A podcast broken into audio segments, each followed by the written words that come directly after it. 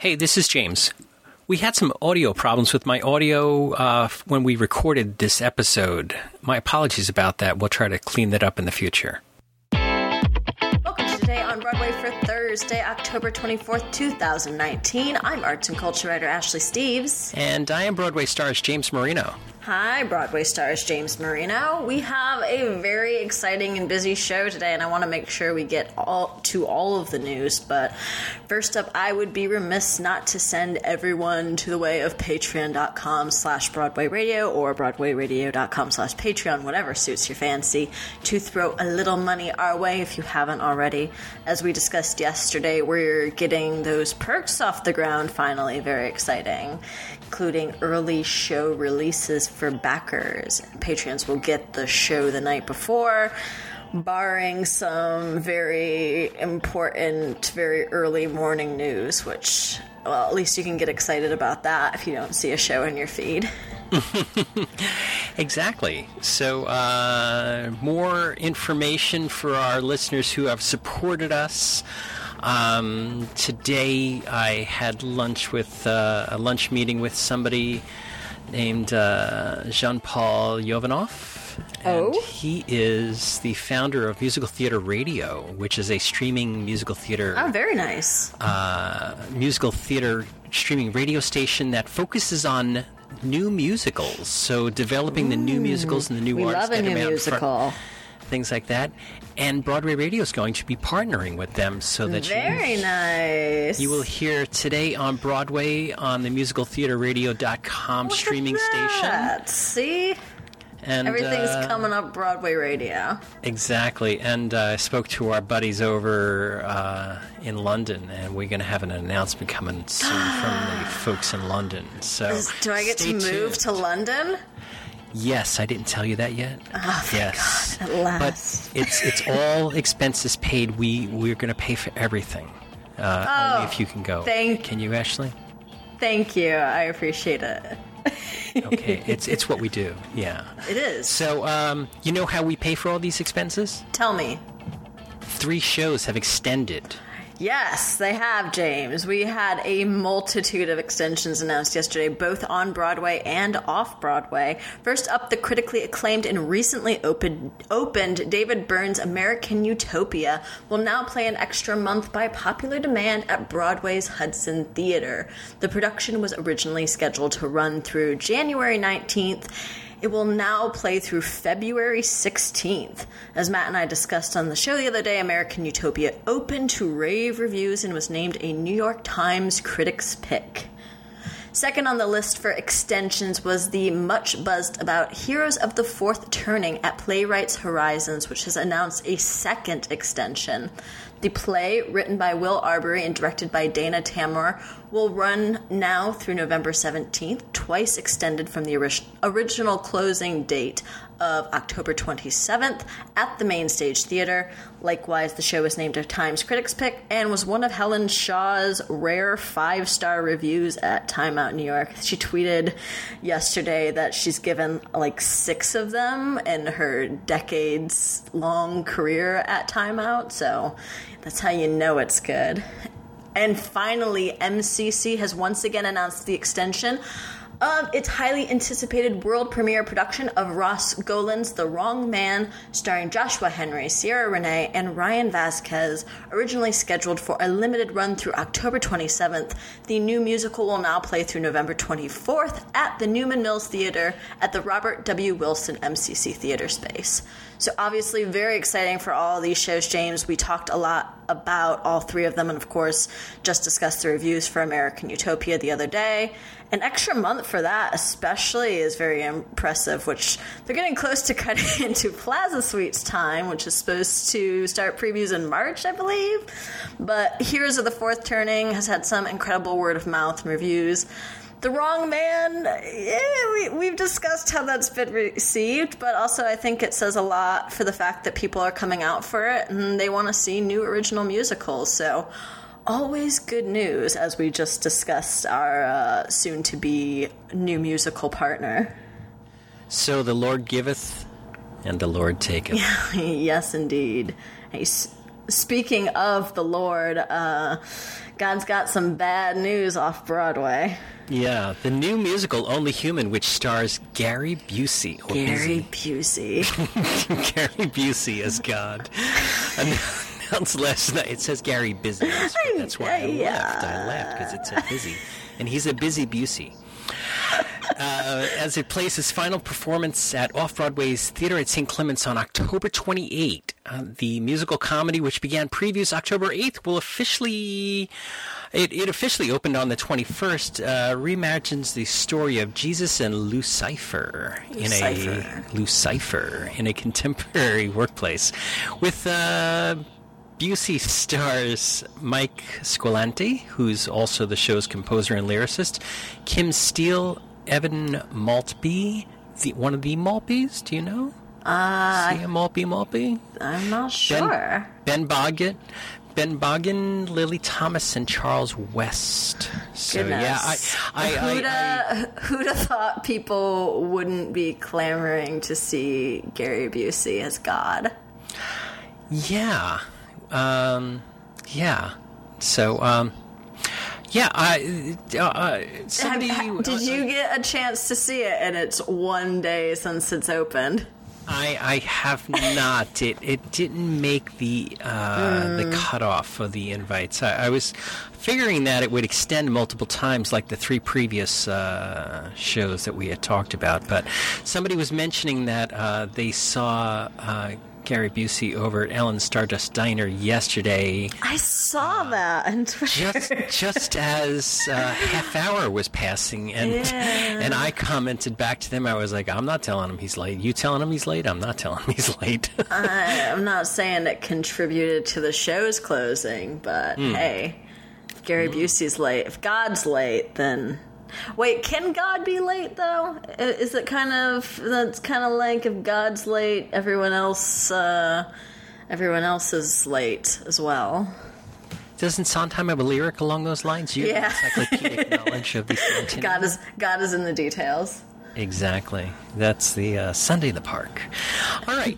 so uh, Drew Gehling to return to Waitress. Yeah. So, Waitress alum Drew, Drew Gehling will return to the musical, reprising his performance as Dr. Pomander for the show's final weeks on Broadway. Who was it that played Dr. Pomander and kept on getting Pomander's name wrong? Oh, I don't know. Who was it? Was Is it that a was- thing that happened? It wasn't Gavin Creel, was it? I think it was Gavin Creel. Oh no. He- but maybe he was joking. It was it was it was on Instagram, and he kept he was like Pomander. Pom- Oh. no. So Well, Gehling he got it right in the show, at least from what Oh, I he saw. He did. Rock and roll. So Gehling will step into the role October 30th, just two days after Only Human closes, and succeeds Mark Evans and stays through the show's closing on January 5th, Yeah. 2020. The current cast includes Jordin Sparks through November 24th, Natasha Yvette Williams, Caitlin Houlahan, Ben Thompson, Benny Elledge, Christopher Fitzgerald, and Larry Marshall. Isn't Al Roker. Oh, as previously announced, Al Roker. I was just going to say Al Roker will return to the music for a limited engagement beginning November one ish. One ish, yeah. You know, I've said it already, James. I think they're gearing up for a very big closing month here. And I checked as a very big Sara Bareilles fan. She has one December date in her current tour, and it is at the Town Hall in New York City. No way. It is, yeah, yep. Saturday, one Saturday performance, and the rest of her December is clear. So, I'm waiting on that announcement. I, uh, I think, I think that's what we're getting. I think it's it's worth the preemptive ticket buy because Yeah, even if, absolutely. you know if Sara Bareilles is in it, then awesome. And if not, you you're still have seeing a Waitress. great show. You still have Waitress, yeah. You have a great show, and even if it's not Sara Bareilles, I'm sure they're going to put someone big in for the last month. So you're probably seeing somebody great no matter what. If it is Sara Bareilles, you're seeing an amazing show because that's who I got to see, and it's definitely one of my top theater moments. I get all misty when she used to be mine. I, I, oh, I love that. So, so good. Love that. All right. we have uh, not one but two Bellas, Bella Bella reviews. Yeah, not only that, uh, we have for colored girls that opened at the Public Theater. James, we had two highly anticipated shows that opened Tuesday night off Broadway that we didn't get a chance to cover. So I do want to briefly go over some of the reviews for them. As you said, first up over at MTC, Harvey Fierstein's Bella Bella officially opened. The solo show features the Tony winner as Bella Abzug, New York City's very own firebrand, on the eve of her bid to become New York State's first female senator. Kimberly Senior directs the show from Fierstein's script, and all of the reviews I've seen kind of touch on the same point. Jesse Green at the New York Times writes those who have seen Fierstein on stage won't be surprised. They know he's not going to lose a battle for dominance with any author, including himself. He's a big, tasty ham and will do whatever is necessary to make sure you get an ample helping of his warmth and flavor, regardless of the role. That's usually a net plus, but in a biographical vehicle like Bella Bella, it unfortunately means someone else is not getting served. In this case, big surprise, it's the woman. Her name may appear twice on the Manhattan Theater Club marquee, but neither the anecdotal play nor the droll performance provides the depth of a reasonably thorough obituary. On the similar but different end, Melissa Rose Bernardo of New York Stage Review writes The idea of Fierstein, or any man for that matter, playing Abzug might be jarring, but frankly, it works, and it would just as well with other actors as Bella, too. Tovah Feldshuh, anyone? The beautiful thing about Bella Bella is its timing.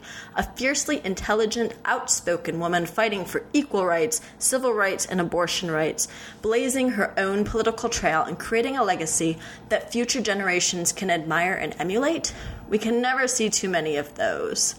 Now, the other show I said I wanted to touch on is the major off Broadway revival of Ntozake Shange's For Colored Girls Who Have Considered Suicide slash When the Rainbow Is Enough. As we talked about earlier this week, the public theater production has been extended one week and will, now run through November 24th. Based on the reviews, it will be a shock if we don't get another extension, thankfully. Ben Brantley of the New York Times writes What's most striking about this incarnation is its pervasive sense of women talking to and being deeply invested in one another, as if it as if in an internal support group. It's a sensibility that starts with its circular stage, which seems to exert a centripetal force, repeatedly pulling the performers into a single huddle. Not that the form of the individual monologues has been jettisoned, but while I remember Colored Girls as a series of vivid star turns, this version feels like an endlessly fluid collaboration. And Helen Shaw of Vulture writes Shange's poetry is as keen as it was half a century ago, but it's the turning towards one another quality that makes the show so rich. The poems are about the wounds of black womanhood. The ladies tell stories about joyful sexual awakening, but also about rape. They tell stories about confident, big spirited women who cry themselves to sleep. Yet, once the wounds are spoken about and danced about, they turn into healing balms. The audience has this experience, certainly, carried along by sound and courage and beauty, but this one is for the colored girls in the show. At every performance, they are the rainbow and they are enough. So, very two very different shows and two very different sets of reviews, James. I wanted to talk about them together. I don't really think anyone is taking too much away from the content of Bella Bella, but what I was really struck by is the difference of these two, both of them opening on Tuesday, where you have a show that is very women centric and women telling their own stories. And then you have a woman centric show that is being told by a man, no matter how lovingly. And I loved Bella Bella, uh, having seen it a couple nights before opening, but I had the same complaint that as toned down as Harvey was and on stage in all black, as respectfully as it was done, I am much more interested in seeing those future incarnations where a woman is playing Bella.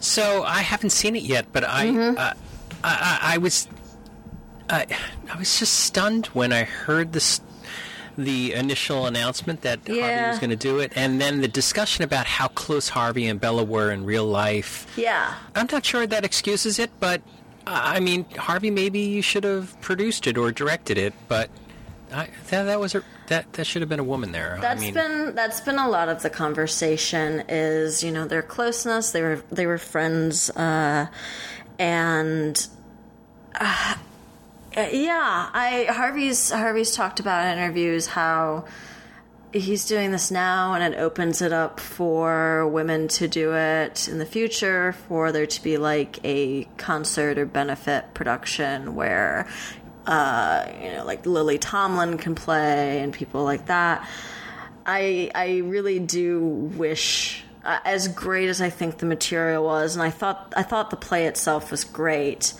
i am pretty firmly in the boat that I I'm sure you could have found an outgoing brassy woman to play Bella Abzug.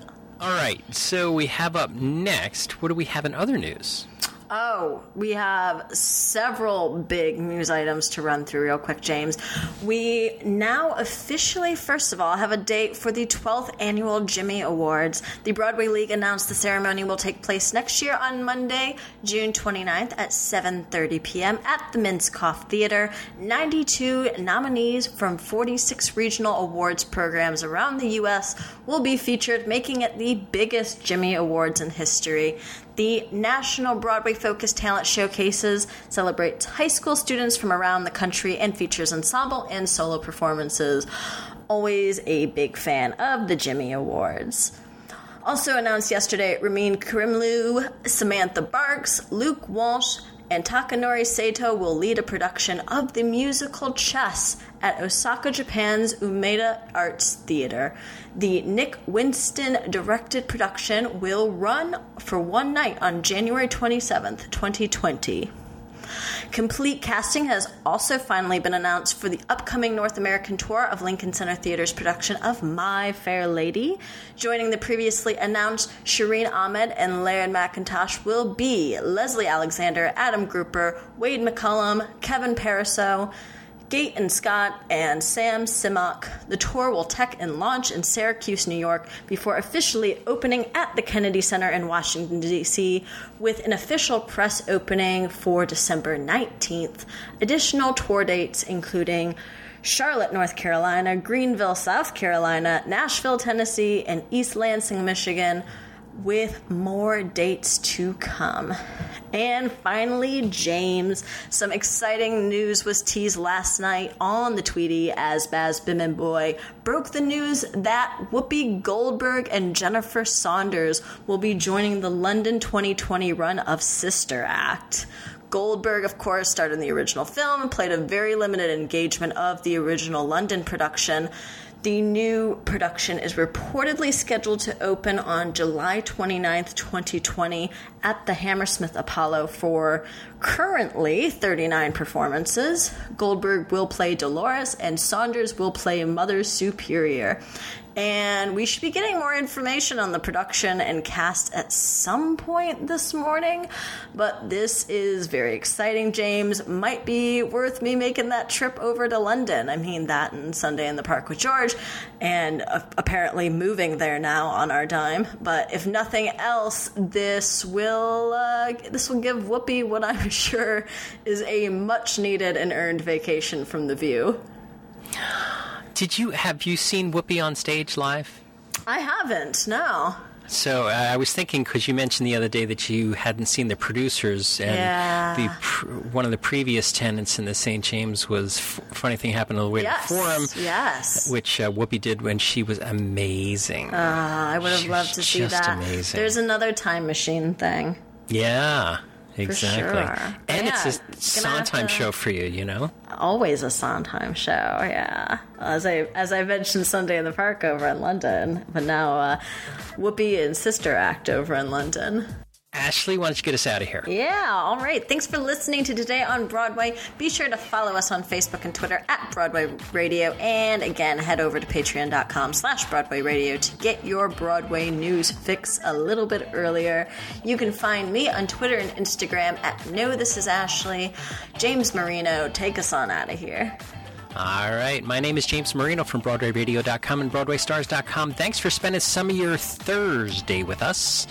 And is it Matt and Ashley tomorrow? Yeah, I'll at least be Matt- here. Matt and Ashley tomorrow. And uh, don't forget to go over to patreon.com if you want to get our shows the night before. We'll talk to you soon.